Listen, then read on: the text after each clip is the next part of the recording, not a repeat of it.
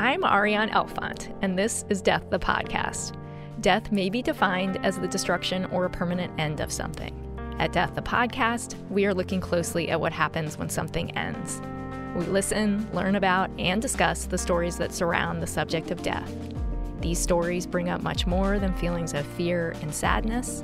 They offer opportunities for connection, for hope, and sometimes even for humor. Ultimately, if we are open to exploring death, we create greater potential to experience life. My guest today is physician and author Dr. Jessica Zitter.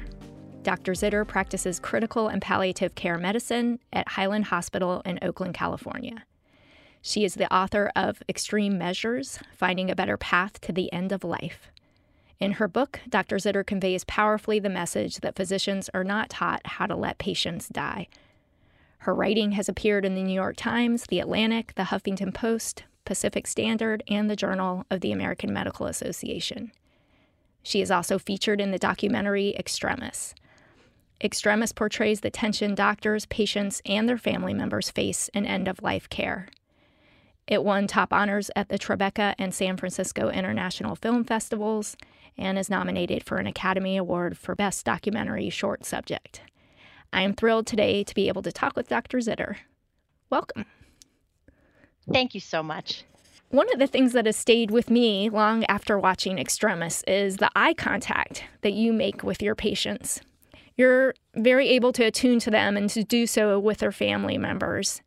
And in your book, Extreme Measures, you point out that medical training does not prepare you for the psychological and social factors at play within families at the end of life. Where does your ability to do this come from?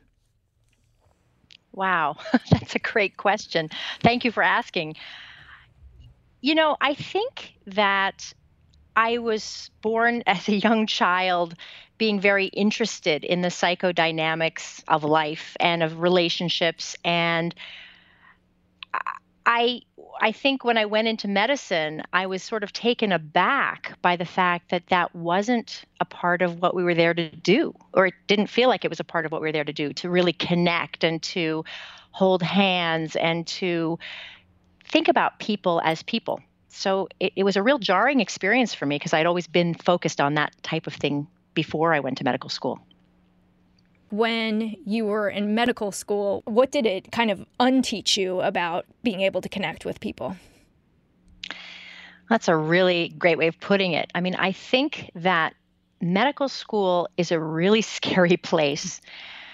Um, all of a sudden, you're, you know, you're really a kid, and you you kind of come out of this college experience, and you're all of a sudden in touch and in contact after the first couple of years that you're really mostly in the classroom. But as soon as you come onto the wards in the third and fourth year of medical school you are you are really um, witness to this profound suffering that most of us really don't see um, which is why i think it's you know such an important thing as an insider to bring this information out to people because it's not something that most of us ever witness until we have a loved one go into the hospital or get sick and die.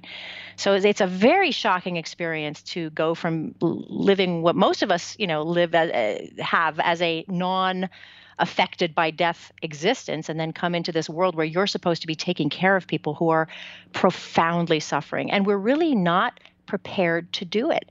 Um, we are all of our role models really are there to show us how to do physiology and how to improve organ function. And particularly for me, who went into the ICU, um, that was the focus: was how can we get that last heartbeat out of that person? And um, it, it it just doesn't prepare you. We're not prepared to handle the suffering that we see. One of the things that uh, that you talked about in your book, there's like a section entitled uh, "Heroic Doctors Ask for Help," and you talk about how in the current medical culture, one doctor is making most of the decisions for a given patient during a particular hospitalization, and you point out how this is too much moral responsibility for one human to hold. That medicine needs a mechanism enabling doctors who are managing dying patients to get collegial support. Do you see more of this happening? That's a really important topic and a really important point that I want to bring out with my writing and that I want to bring out with my speaking. People see doctors as black and white. You know, either we're there to help and we're good doctors and we care about patients, we care about the whole patients, or we're sort of bad, disconnected, cold doctors who don't really care about anything. And I, I just I think it's so much more nuanced than that. You can't expect one doctor who's already whose job is to rev up in in you know favor of life saving all of a sudden to be this only person kind of swinging everything towards a different well, let's let's talk about whether or not this really is the right approach it's it's it's it's it's it's number one it's it's difficult number two it feels like failure in the way that we've been you know this was the goal that we were going towards. So all of a sudden to say oh well that goal actually isn't our goal anymore. We're going to have a new goal. It's just a lot to ask one person to do on their own. And so i mm-hmm. really do believe that we've got to have a whole different infrastructure in the way we support each other and we support the decision making process. And i think having it be one doctor one lone doctor is, is just not workable. It's not working. Can I tell you a quick story? Yes. One day, my colleague was leading rounds. I happened to be there and I was listening to him lead rounds. And he's a terrific guy and he was trying to get his team. This patient was doing really, really badly. And they were full court press. It was a young guy. Everybody wanted this guy to come back and live and and and they were doing everything. They'd been treating this guy relentlessly for seven days and he had been deteriorating and deteriorating and had come to my colleagues sort of understanding. I mean, this guy was not going to make it out of the ICU. But he wanted to sort of talk with his team about it and see what everyone else was thinking and start to think about whether or not the team thought it might be time to start to present a different picture to the family. Instead of the goal is life saving, maybe we're at a point where that's not one, an option. Let's think about other goals that are more sort of in line with what's going on. And so we asked this big group of people, and I was standing right there. It included all the residents. There was a couple of medical students. There was an, um, our pharmacist who's terrific, a bunch of people, and the nurse was standing there. And he said, "Okay, um, tell me, guys, what do you think is going to happen with this patient? Does anyone think that you know how are things going?" And you know, everyone was silent. And he said, "Well, well, well let me ask you a little uh, more specific question. Do you, do you think this patient is is starting to do badly?" Total silence. And my he told me, he said, "Yeah, I just have to tell you, it was really uncomfortable. I felt like a feeling that's very common to me, by the way. He said, I felt like they thought I was kind of a wimp, kind of a loser. Like here I am, like ready to give up on this guy. He's 34 years old, and you know we could save this guy. We're going." For... And he said, I, I felt uncomfortable. I didn't know what to do. So he takes a piece of paper and he rips it up into eight pieces and he passes a piece out to each person who's standing there. He says, Guys, I want you on a scale to write on a scale from 1 to 10 how likely you think it is that this guy's going to get out of this hospital, get out of this ICU, get off that ventilator. Every single person wrote either a 1 or a 2. Most people wrote 1, meaning no way. Mm-hmm. So here's this team, there's this consensus in everyone's head. This guy's dying. No one's willing to admit it. And this attending, who's extremely experienced and who knew that this patient was dying, needed the support of his team to be able to say, okay, it's time for us to start to change our orientation and to start to present a different picture to this family. And he needed the support even of his medical student. It's really hard to do this stuff by yourself. It's really hard. I would think it would be next to impossible. I think a lot of us take for granted that when it is suggested that something be done medically, that we just say, yes, okay, without really understanding what the medical procedure is at all. And that if we understood as a caregiver or even as the patient, um, what what that was, that we might make a really different decision. We we have data to prove that that's true. Data after data after data. Pretty much you know, most of the palliative care data that we have shows that when patients have knowledge about the benefits and burdens of various procedures, they tend to, not everyone, of course, but a lot of people choose a much lower level of intensity of, of treatment. Um, so, you know, or or a, or a, change in goals of care altogether towards more of a comfort approach. So we know that you know when people do understand um, uh, what what what what it is that that they're signing up for, they they are much less likely to want it. One of the messages I hope that this book brings to people is, I want people to stand up and ask and say, hey, you know what? can you tell me what you're really thinking, doc? I want people to understand that their doctors may not be able, but they may not they may not have the skills to tell them that bad news. Sometimes the patient needs to be brave enough to ask for it. I think that will go a long way in helping to enhance the communication that we need in order to allow people to access a better path to the end of life. And I loved in your book that you kind of shared some about your journey of being from a long line of doctors, surgeons, choosing the, a different path, the path that you chose. And you write about um, saving your grandmother your third year you know, that piece was one of the most incredible pieces that I, I can remember writing. It's just really the, you know, 10 year, almost 10 years apart, these two grandmothers of mine dying uh, in very, very different ways and with me playing very different roles. It was sort of uh, uh my first grandmother when I was a third year resident just getting ready to go. I had just made the decision that I was going into intensive care, and I was really all about life saving. And my grandmother was um, had this operation on her colon and she was supposedly cured. She had a small cancer and they resected it and she was doing great. And we were with her for a couple of days and then we were getting ready to fly back down to Boston, my aunt and I.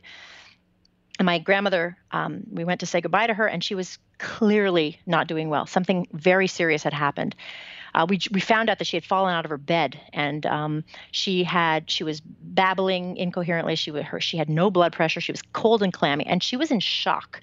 Probably what happened was that her well we know what happened because she we found out that her stitches of her colon had ripped open and she had had you know um, uh, the contents of her colon go into her abdomen which is extremely dangerous and and and she had no urine output i mean things were very bad and so there was nobody around. It was Canadian Thanksgiving, and the hospital was very. It was like one of those those scary shows where you come in and you're in a hospital and it's dark and no one's around. You're like, doctor, doctor, and there's nobody there.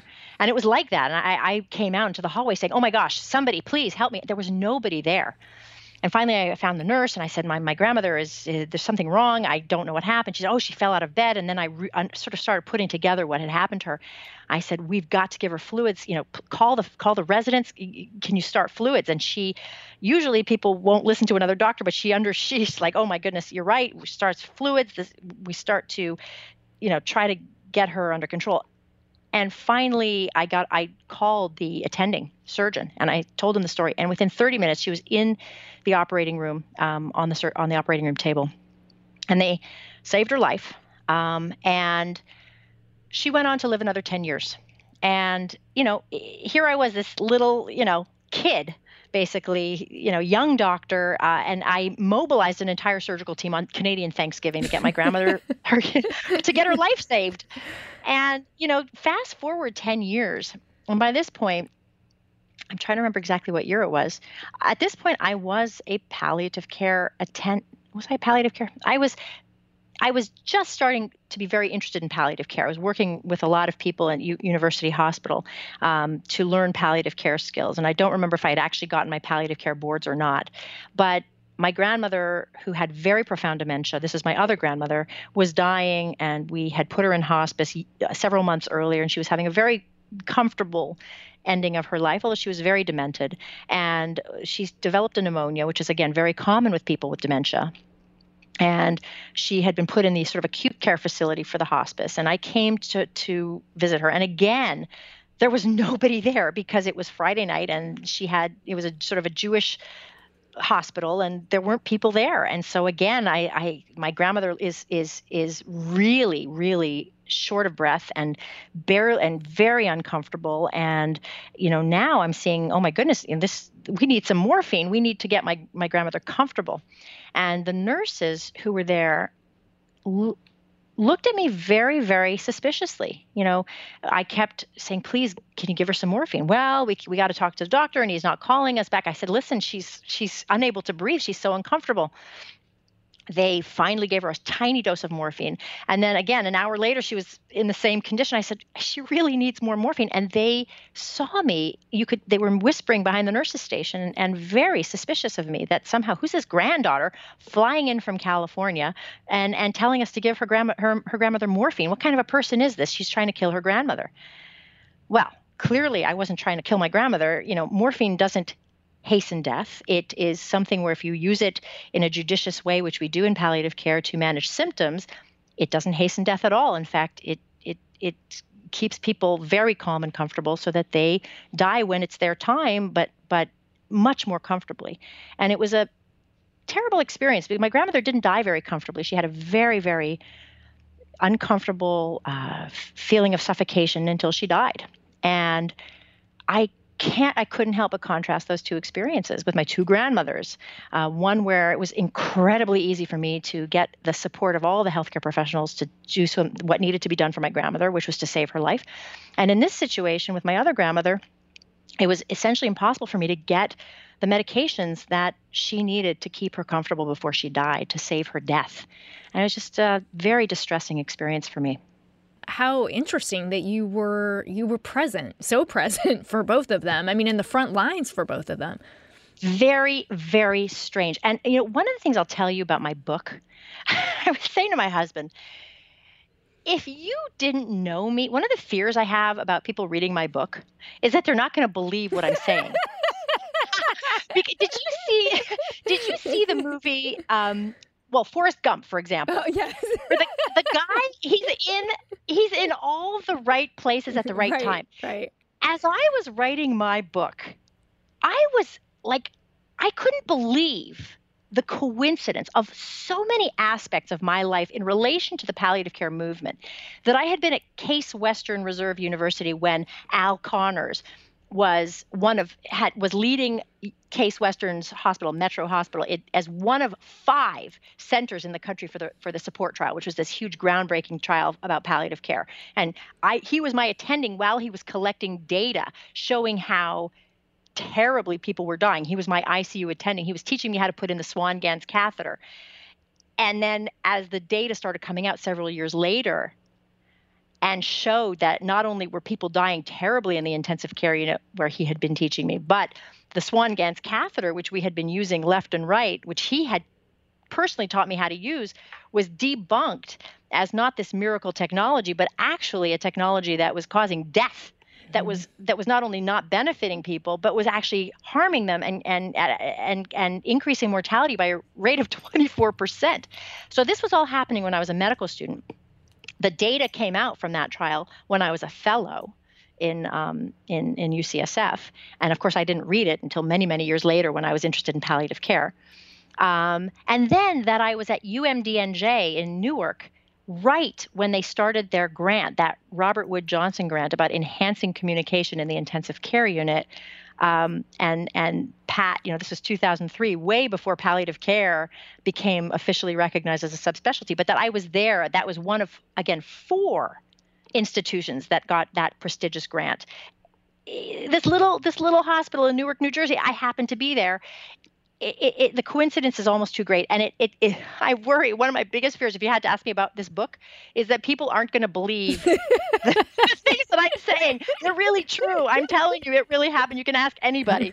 But it's a really interesting coincidence a well, lot of these things. I, I mean i walked away and, and maybe this is just my lens but i walked away feeling like man this was this makes me believe in people's callings to do what they do.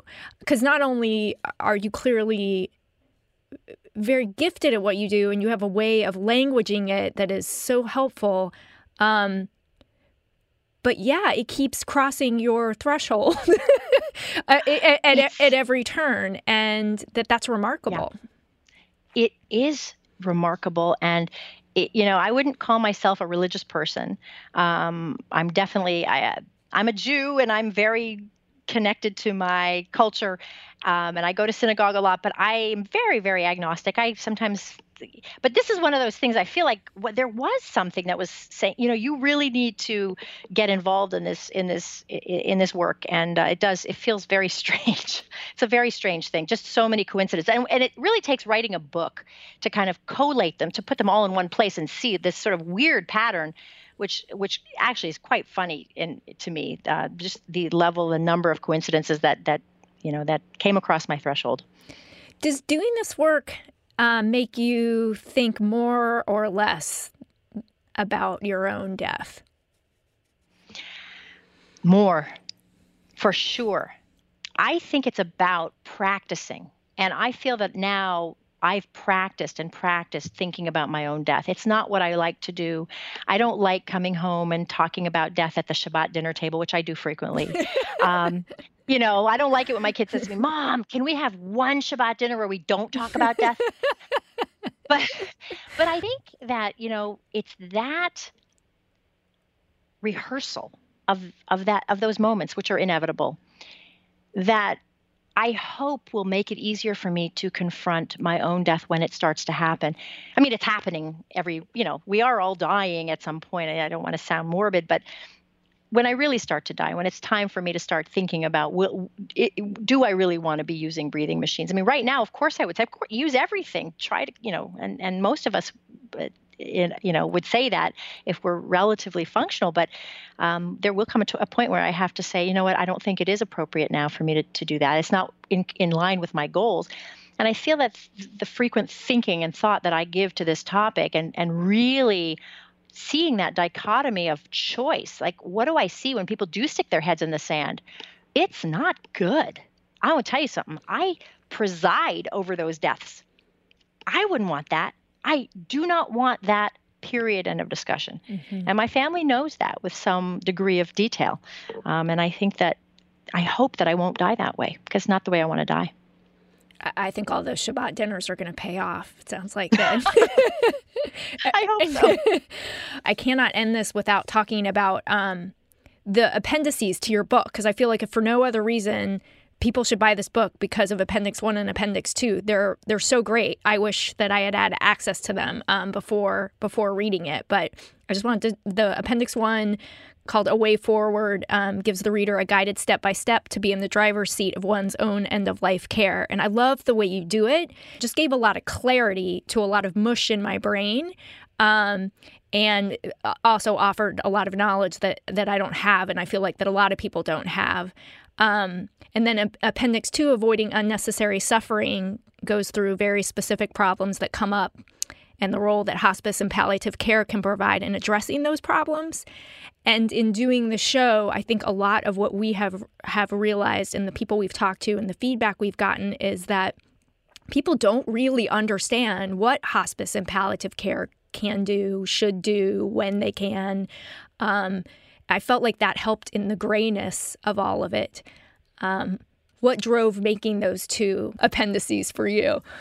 Oh, well, I, first of all, I cannot tell you how happy it makes me to hear you say that. That I'll tell you, I'm going to tell you a secret, which is I wasn't going to write appendices to this book. And it was probably two weeks before the book was due. And I said, I can't put this book out here without appendices. I have to give people a way forward.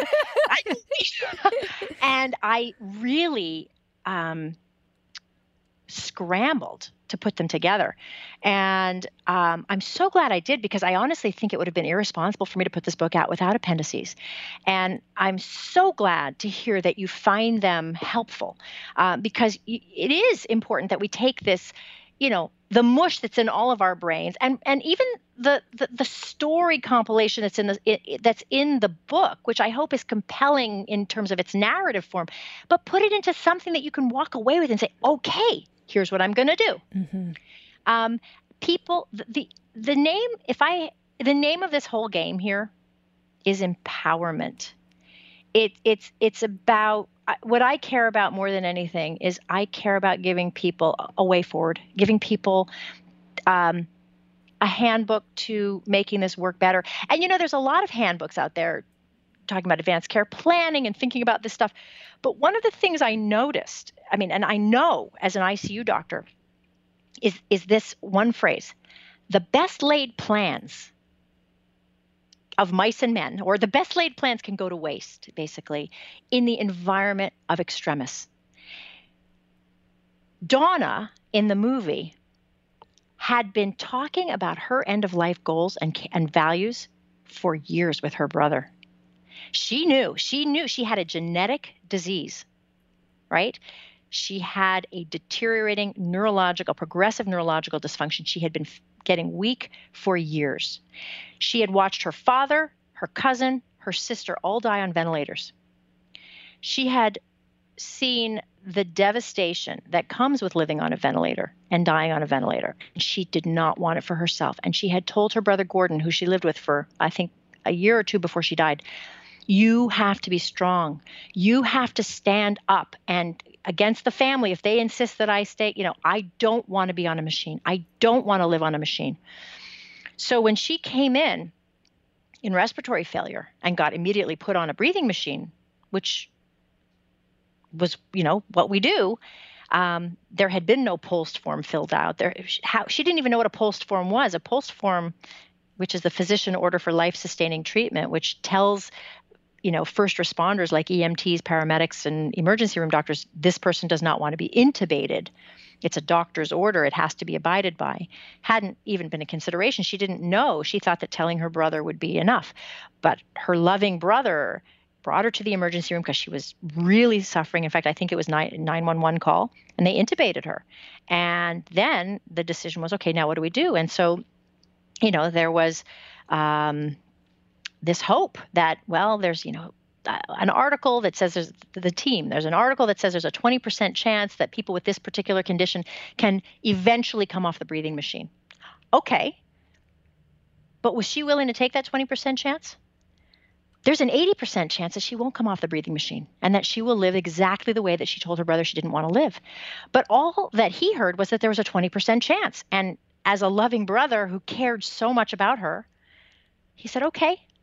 And so it took really delving in and trying to kind of figure it out, you know, with all the different communication strategies that we had that you see in the film, what Donna really wanted. And really talking more with her brother and explaining the burdens and the risks of the treatments that we were planning to do, the trach, et cetera, for him to say, oh my gosh, she didn't want this.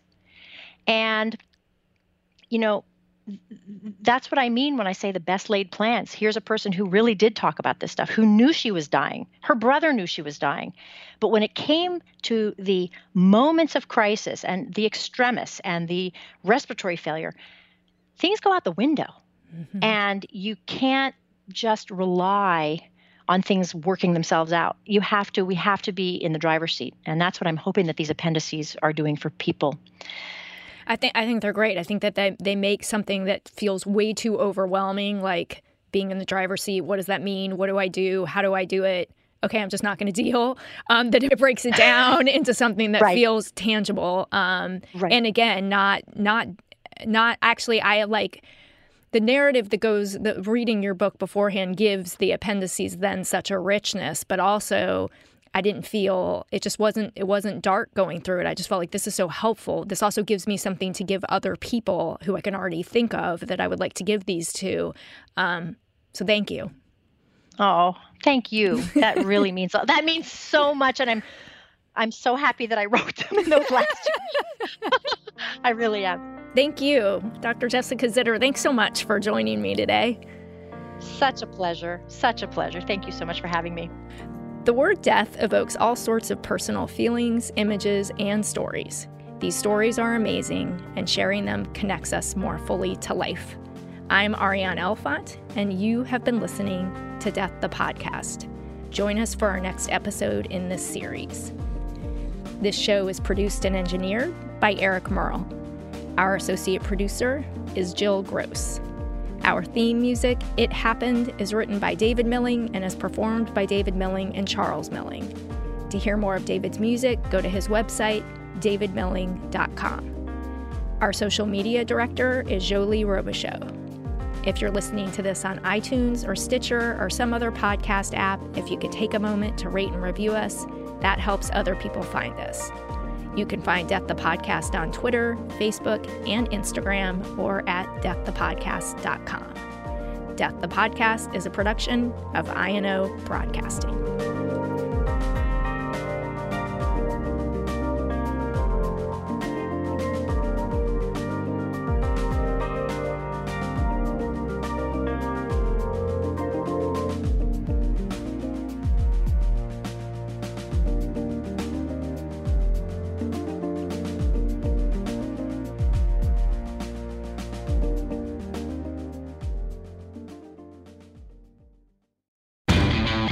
Know Labor Day signals the unofficial end of summer, but not the end of your outdoor projects. Lowe's helps you do it right and helps you save with Labor Day deals throughout the store.